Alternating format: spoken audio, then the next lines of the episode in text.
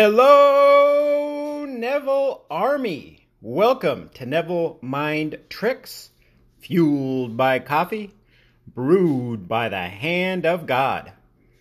Today we're going to talk about an overdue oil change. Yes, it was me.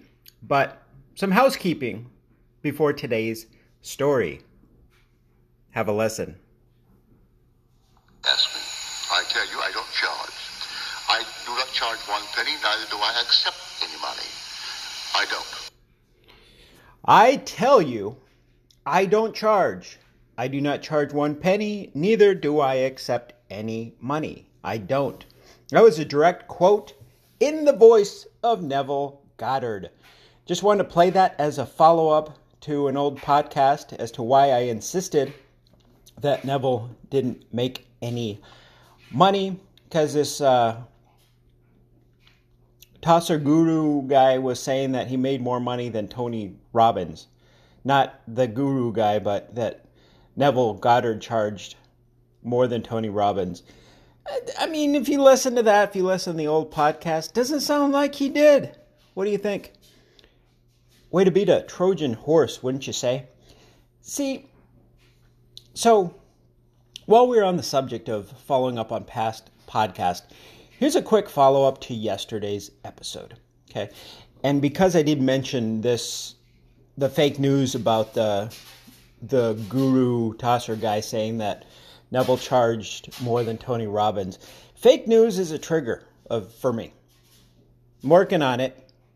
Hell, I could be over it now. But here's the thing, and here's the irony fake news is the name of the game. Fake news is the secret to what Neville was talking about. If you're revising the past, and that didn't happen, nah, that didn't happen. Fake news, the unjust steward, talked about him before.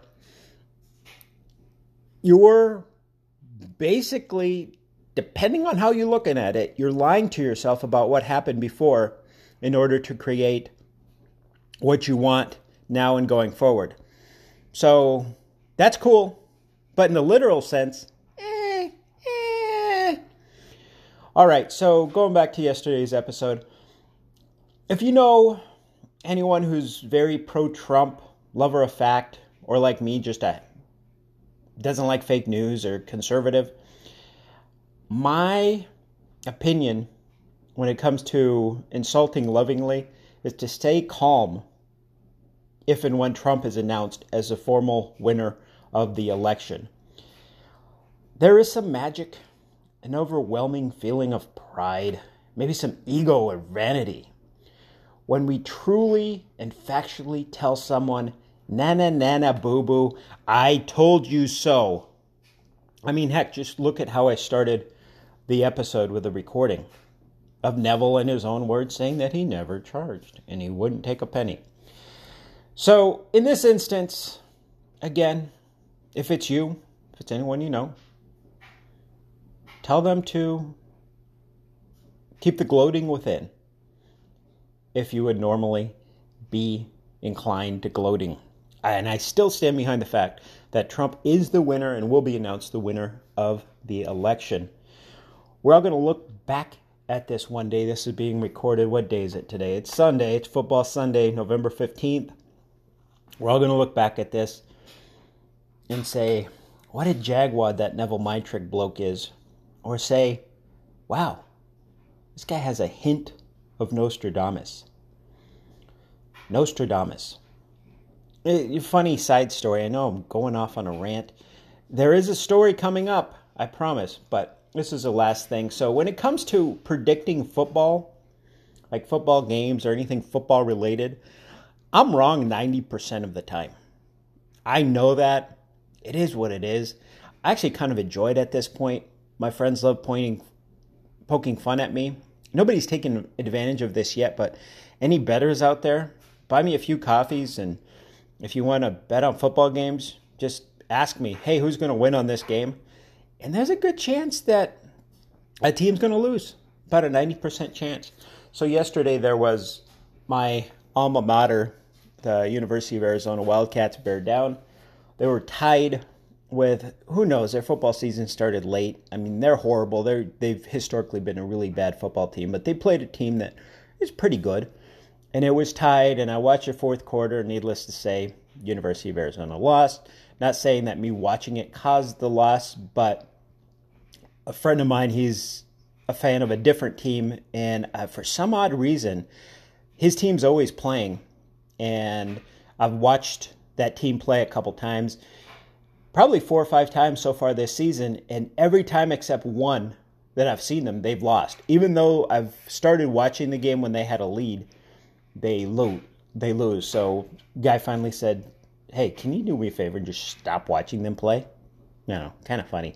But anything non-sports, I find myself being right about 80% of the time. 80% or more. So, we'll see. So, now back to our regularly scheduled story. Originally scheduled story, I guess a better way to put that.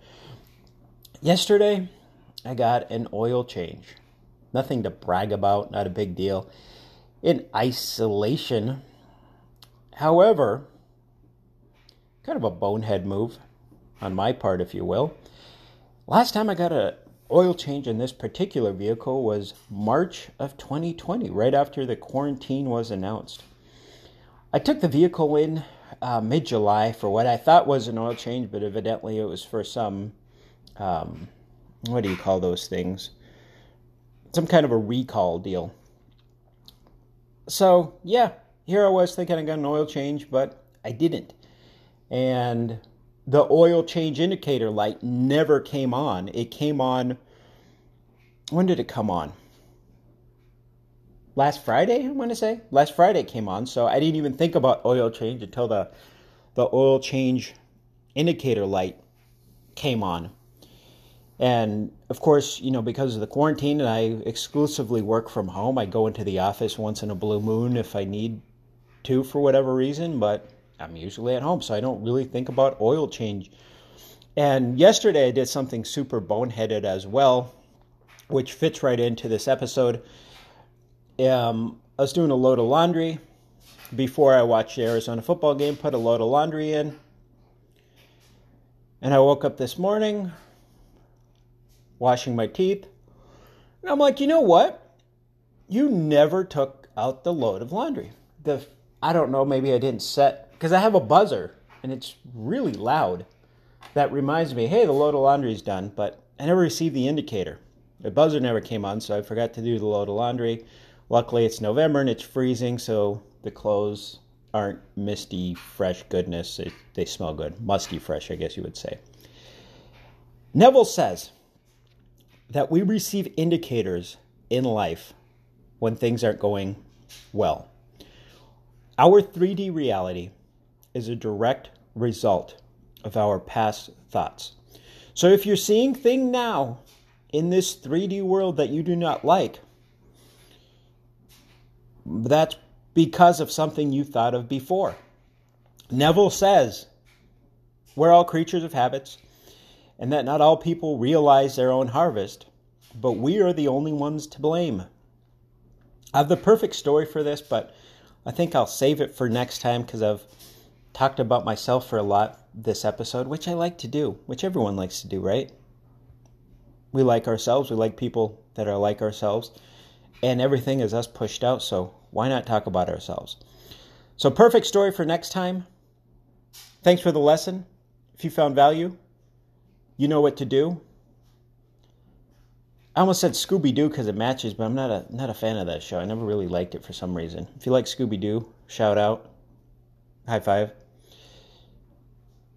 Until we hear again, let us go into a lovely, wonderful, fun-filled, adventurous, silence, where we notice all the indicators and we make all the necessary shifts lovingly, wonderfully, to the point where we're in a whole vast world where people see us exactly the way we would like to be seen.